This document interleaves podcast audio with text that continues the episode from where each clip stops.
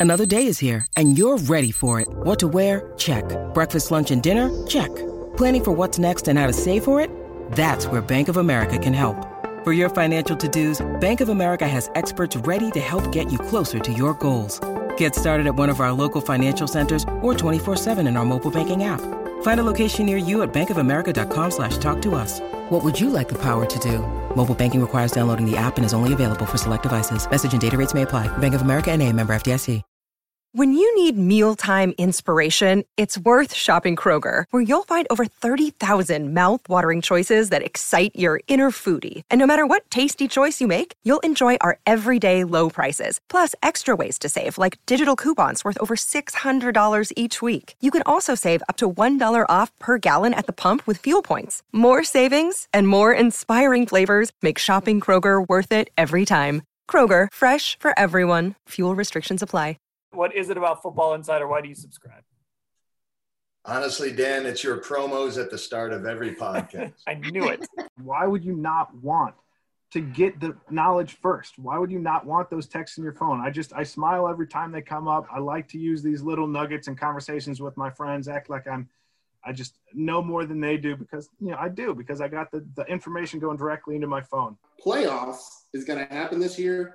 It's just really nice to get listen to you guys. You guys are like my movie stars as a sports fan, and uh, to get the information, uh, the emails, and the um, post game pod, you know, and stuff. It's just it's been the best money I spent. And I just think as Browns fan, we're we're lucky to have the coverage that you guys provide. I don't think uh, the other teams in the league have this kind of coverage. I live in LA and I can guarantee the Rams and the Chargers don't have this kind of coverage, nor do they have the fan base that would appreciate it. I read cleveland.com every day for the sports. I read it more than the LA Times. And you know, you keep me in touch with home. And having the depth of information that you all provide handed over to you is invaluable. And at the price that's being charged, it's I can't even begin to tell you how much I've enjoyed it. Here's a promo. Uh, if you want to sign up for Football Insider, go to cleveland.com slash Browns and hit the blue banner at the top of the page to get info and get involved in stuff like this.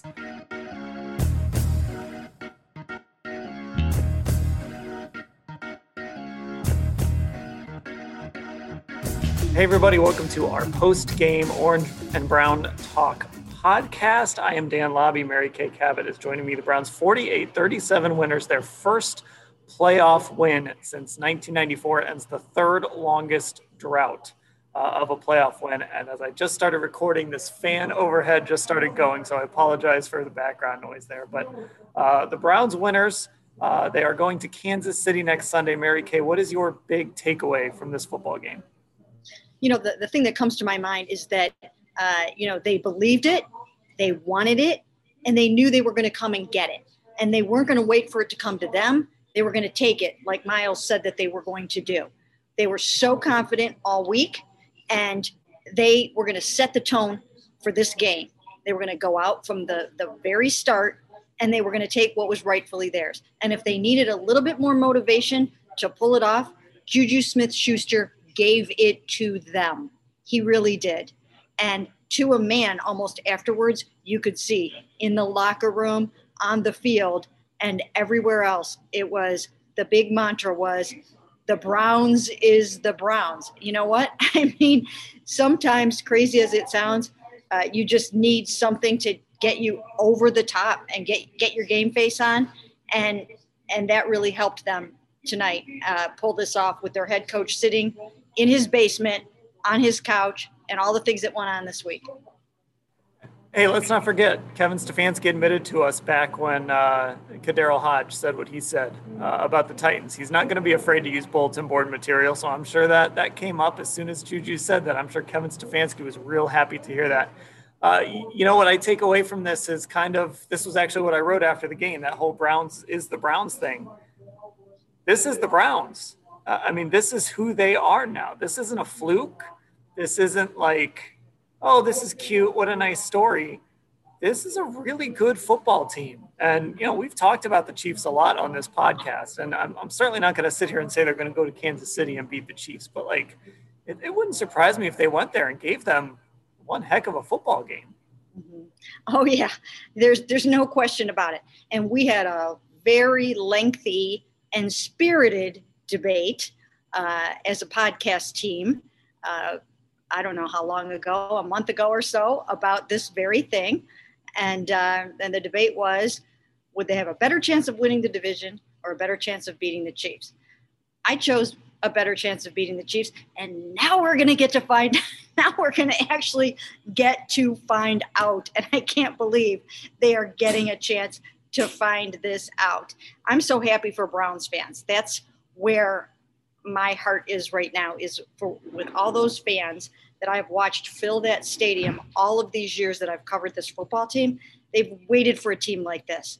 Dan, you just got done talking to all these young 20 somethings that wanted and needed a football team like this. this. Cleveland needs this football team. They need Baker Mayfield. They need Myles Garrett. They need Kareem Hunt. I mean, how exciting was that for Kareem Hunt?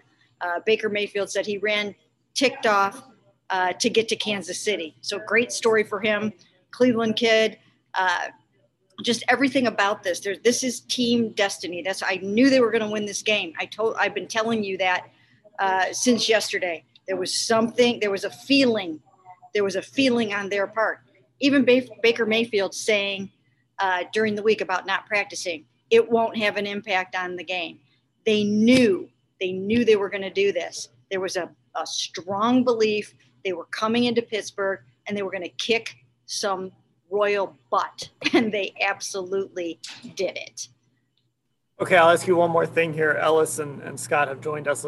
I've got to ask you about Baker Mayfield and, and what you thought of his performance today. Just again, you know, this is what we've seen from Baker going back to what happened after he had that disastrous game here. Um, it's pretty symbolic that now the new Baker kind of got to come to Heinz Field and, you know, maybe end Ben Roethlisberger's career, maybe end this Steelers run.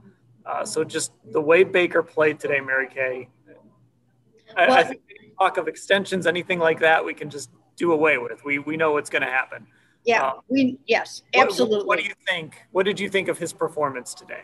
It, it was phenomenal. I mean, he he has turned it. He turned it around. The lights came on. The last time that we saw the old Baker was the last time that that we were here uh, in in Pittsburgh, and when he he lost that game. And Alex Van Pelt told us afterwards the arrow is up.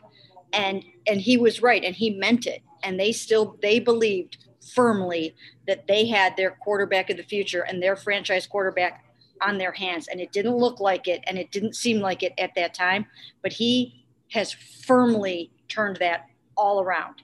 And he has turned into a really amazing quarterback who's deadly in the red zone. He doesn't throw interceptions. My goodness, he's he hasn't he's thrown one interception in his last 10 games and and I think probably 14 touchdowns and one interception in his last 10 games. He's been phenomenal to the point where they have a chance. They have a chance to go into Kansas City and win the football game. They really do. Uh, and I, I think that they showed tonight that people shouldn't count them out, even though they're better when people do count them out. People shouldn't count them out because this team really is capable of anything and they can beat anybody in the NFL. So strap in because this team's taking you for a ride. Okay, so now we'll bring in Scott Patsko and Ellis Williams, and I'll ask each of you what I asked Mary Kay uh, earlier. Your big takeaway from this football game. Scott, we'll start with you. What, what was your takeaway from the Browns' first playoff win since 1994? it's weird. I, and I wrote about this after the game. I, I spent most of this game thinking about two different things. The first half, I was thinking about 1989 and and Bud Carson and 51 nothing because there were just so many similarities, all those turnovers and, and defensive uh, scores, and it was just very similar. And even the score, you know, they led 30 nothing in that game, and they're 35-10 this game.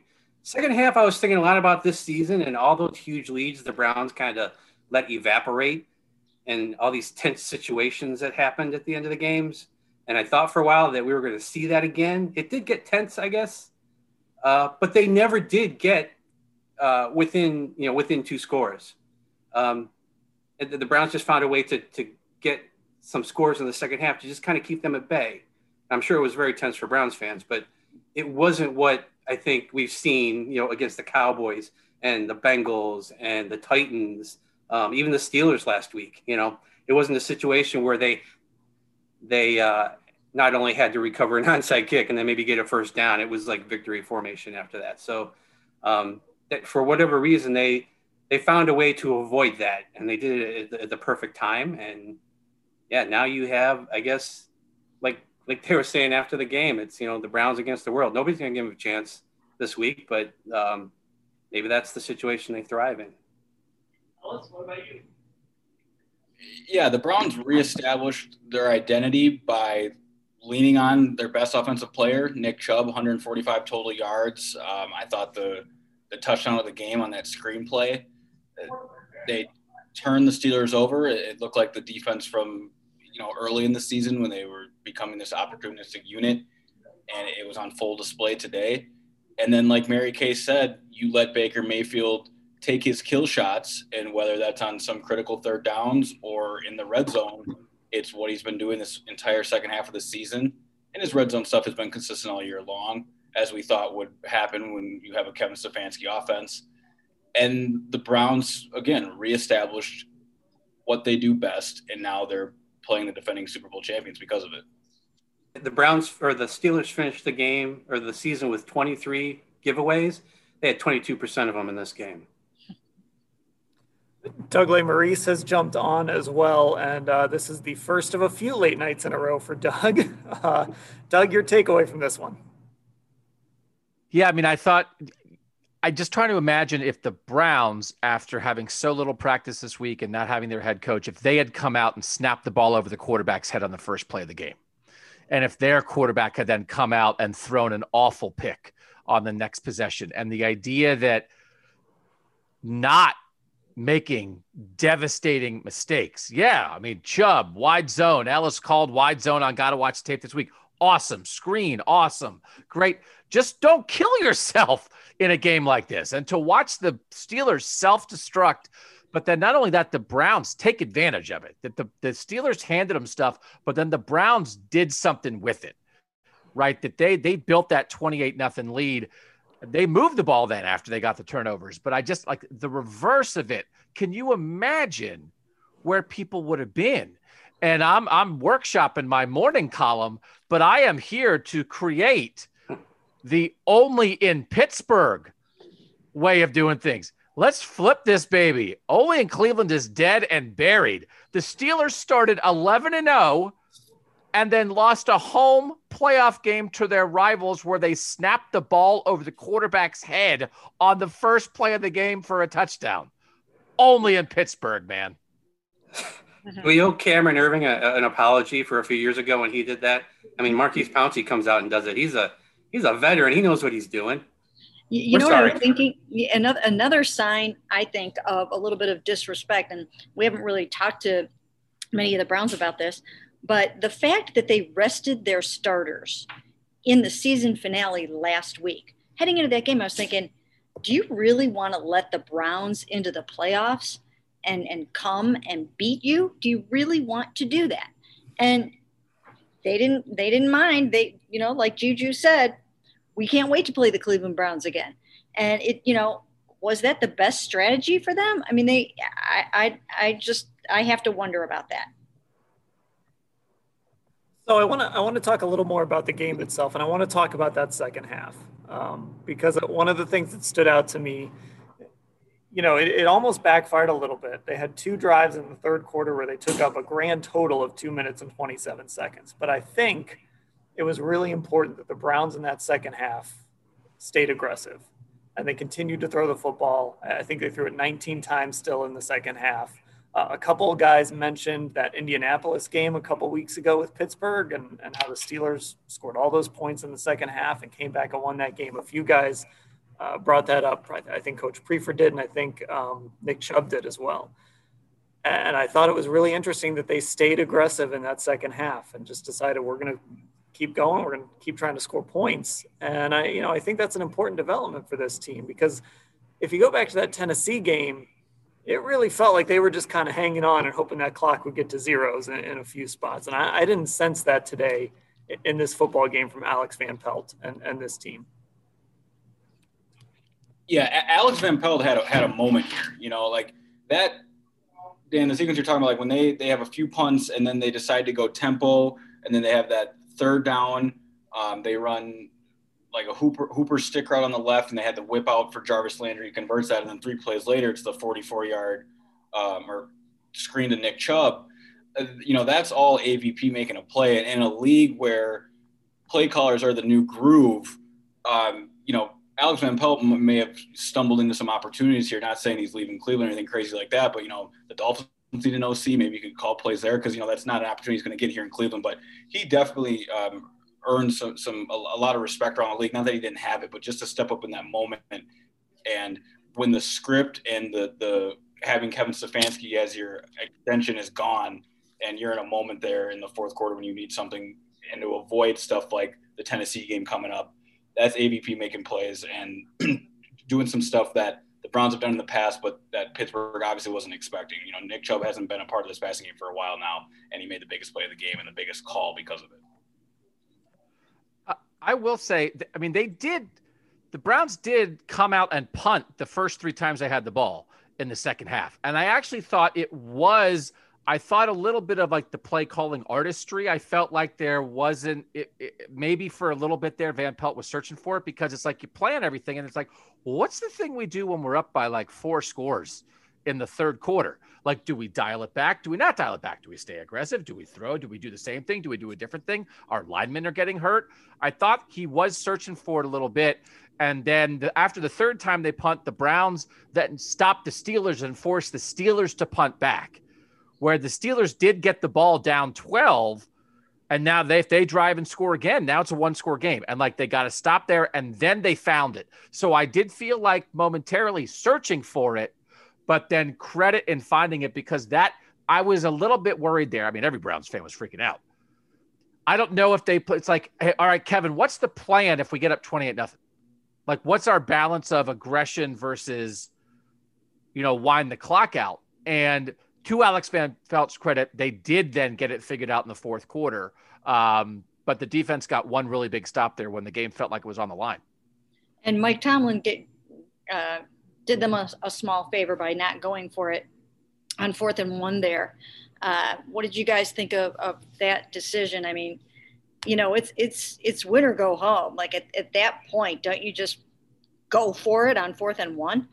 The, the city of Cleveland should put a giant card, a giant thank you card at the Rock Hall and just have everybody in the city sign it and send it to Mike Tomlin for, for that decision alone. Scott, go ahead like analytics jaws dropped across the nation when that happened. It just it made no sense.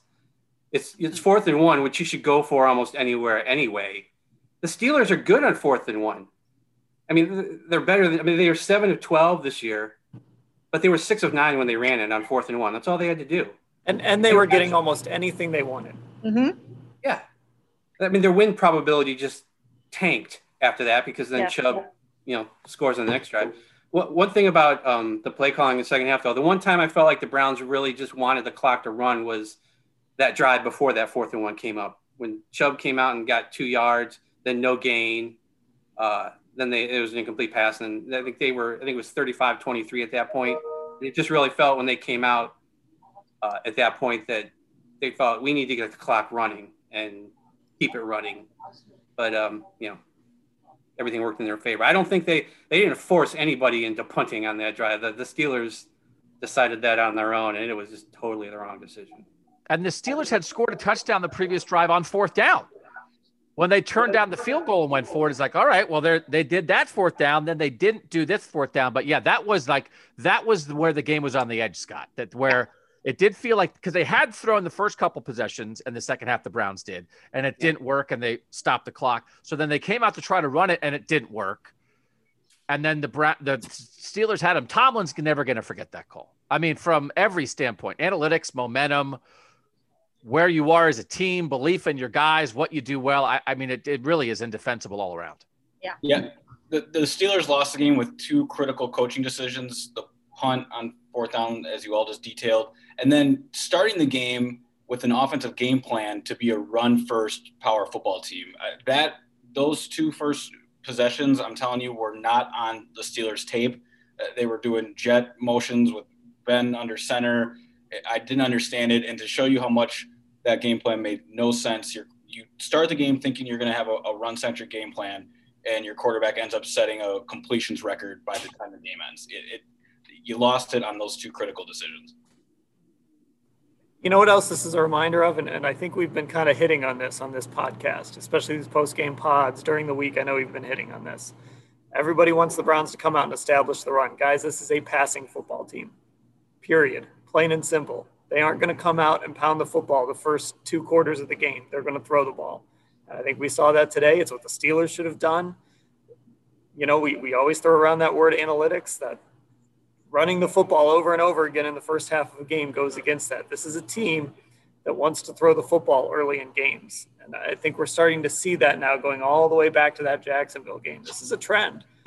They haven't had a first half since that Jacksonville game, since before that Jacksonville game, where they've had more runs than passes. So if you're big established the run guy, it, maybe it happens next week because Kansas City stinks against the run, but th- this team throws the football. And, and I think at some point on this on this pod or on some video or somewhere, I, I think all of us have kind of made that point that, that eventually this team was going to open things up a little bit and throw more. Yep. yep. And the thing to remember about next week is uh, they're getting Denzel Ward back. They're getting Joel Bitonio back. They're getting their head coach back, presumably. They're getting their offensive line coach back. Uh, and this is this is a team that believes that they can beat anybody. They really believe that. And there is no way that they think right now that they don't have a chance to beat Kansas City because they believe it. And it's going to be it's going to be a hell of a, a week. It really is. Yeah, Dan, to your to your point about this, the Browns throwing early, defensive coordinators are catching on too because the Browns faced lighter boxes, and it's what attributed to Kareem Hunt's two first quarter rushing touchdowns. It, the Steelers thought the Browns were going to throw tonight, and then they come back and can mix in runs, and they're they're gashing runs, they're crippling runs, 10, 11 yards, and it's Kareem Hunt in the end zone twice in the first quarter. Scott, you looked like you wanted to say something there. Uh, I was going to say it was close in the first half, though. Um, it was 12, I think 12 runs for Chubb and Hunt, 15 passes. Um, and, and the key here is that you have two guys who are so good at busting big runs.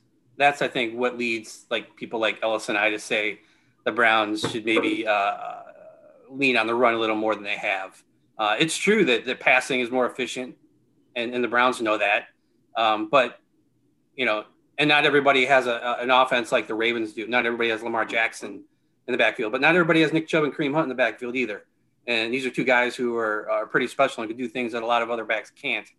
And I, I mean, Chubb had 6.6 yards per carry.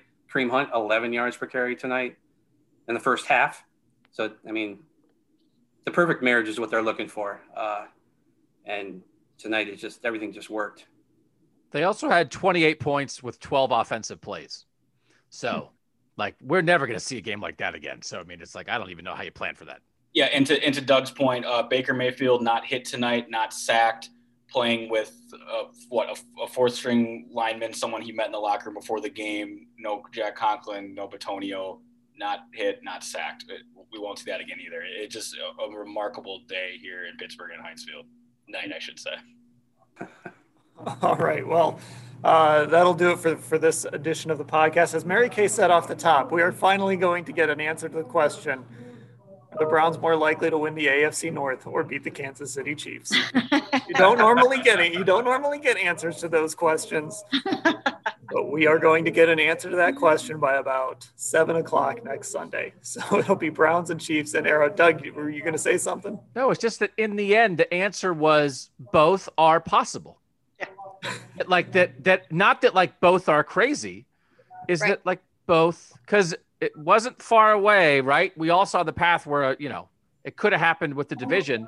And now here we are. And as good as Kansas City is, I don't know that anybody listening to this is thinking to themselves, well, it was a good run. It's going to end next. Like they've got a shot. Yeah. And that's pretty amazing. Okay, Browns winners, first playoff win since 1994. It ends the third longest drought without a playoff win in NFL in the NFL. It leaves just the Bengals and I'm blanking on who the other team is Lions. now. The Lions, yes, the Bengals and the Lions now have the. Uh, they are still one and two in those rankings, and I believe, yeah, whatever. I'm not even trying to remember who it was in 2000. There's somebody else who takes over that mantle of third. You can look it up on your own if you want to. So for Doug, Scott, Ellis, Mary Kay, I'm Dan. Thanks for listening, everybody.